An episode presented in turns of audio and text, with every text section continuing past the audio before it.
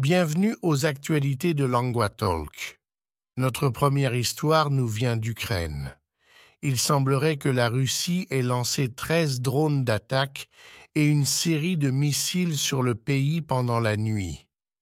La force aérienne ukrainienne a déclaré avoir réussi à détruire 11 de ces OS drones et deux missiles guidés dans diverses régions.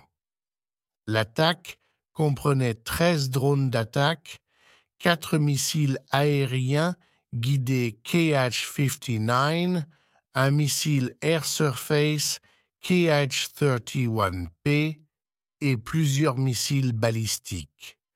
Cette information a été partagée par la force ukrainienne sur l'application de messagerie Telegram. Pour l'instant, on ignore combien de missiles balistiques la Russie a lancé ou c'est eux qui est arrivé aux missiles et drones qui n'ont pas été abattus. Nous passons maintenant à la France. Le président français, Emmanuel Macron, a déclaré qu'il n'y a actuellement aucun accord sur l'envoi de troupes en Ukraine. Cependant, il a souligné que l'idée ne peut pas être complètement écartée. Macron a fait ses commentaires après avoir rencontré des représentants d'environ 20 pays alliés avec l'Ukraine.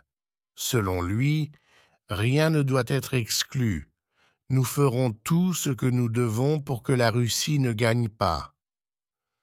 En nouvelle politique des États-Unis, Rona McDaniel, la dirigeante du Parti républicain, a annoncé sa démission. Cette décision fait suite à des semaines de pression publique de la part de Donald Trump, probable candidat du parti pour les élections de 2024. Trump, qui a une influence significative sur le parti, semble se préparer pour un éventuel nouveau duel avec l'actuel président démocrate, Joe Biden. Il a soutenu Michael Watley, l'actuel président du Parti républicain de Caroline du Nord, comme successeur de McDaniel, et sa belle-fille, Lara Trump, comme coprésidente. La démission de McDaniel sera effective à partir du 8 mars.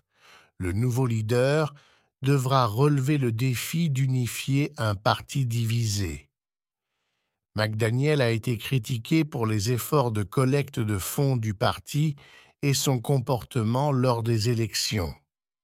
L'influence de Trump reste un sujet de discorde au sein du parti. Passons maintenant à une histoire concernant les tensions en mer de Chine méridionale. De récentes images satellites révèlent une nouvelle barrière flottante à l'entrée du récif de Scarborough, une zone contestée dans la mer de Chine méridionale. Cette barrière a été repérée près du lieu où les navires philippins et la garde côtière chinoise se heurtent souvent.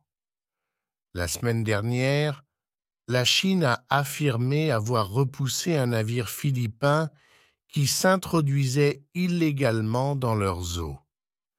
Les Philippines, cependant, maintiennent que leurs activités dans la zone sont légales.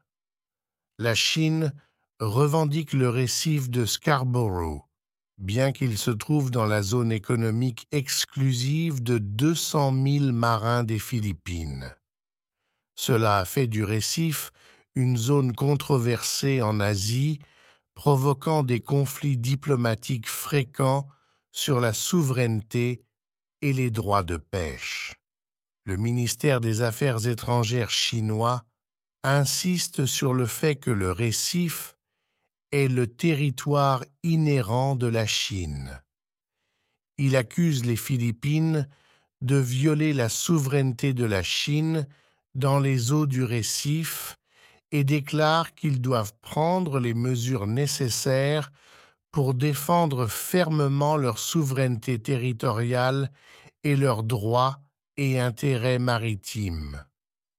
En Afrique de l'Ouest, La Communauté économique des États de l'Afrique de l'Ouest, ou CDAO, a décidé de lever les sanctions strictes sur le Niger.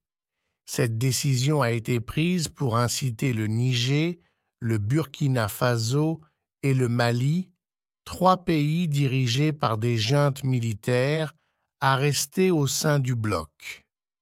La CDAO avait imposé des sanctions au Niger, incluant la fermeture des frontières et le gel des avoirs après un coup d'État militaire l'année dernière. La levée de ces sanctions est considérée comme un geste d'apaisement car leur sortie perturberait le commerce et les services du bloc d'une valeur de près de 150 milliards de dollars par an. Cependant, la CDAO continue d'appeler à la libération du président nigérien détenu, Mohamed Bazoum, et à un retour à la règle démocratique. Dans les actualités économiques, la crise immobilière en cours en Chine provoque une vague de transactions de restructuration de la dette, entraînant une augmentation des embauches dans le secteur financier de Hong Kong. De nombreux promoteurs immobiliers chinois, cotés à Hong Kong, ont fait défaut sur des obligations en dollars. Ils ont été forcés de discuter de la restructuration avec leurs créanciers ou de risquer d'être liquidés. Les spécialistes mondiaux de la restructuration Alvarez Marsal et Ulihan Loke augmentent leur nombre de salariés à Hong Kong. Alvarez Marsal, nommé par un tribunal de Hong Kong pour liquider le géant de l'immobilier China Evergrande Group, a signalé une croissance de leur personnel en Chine d'environ 200 à 260 en un an. De son côté, Ulihan Loke, conseillant China Evergrande et Sunak China, a noté une croissance de plus de 50% de leur équipe en deux ans et demi. Merci d'avoir écouté les actualités de Longwa Talk.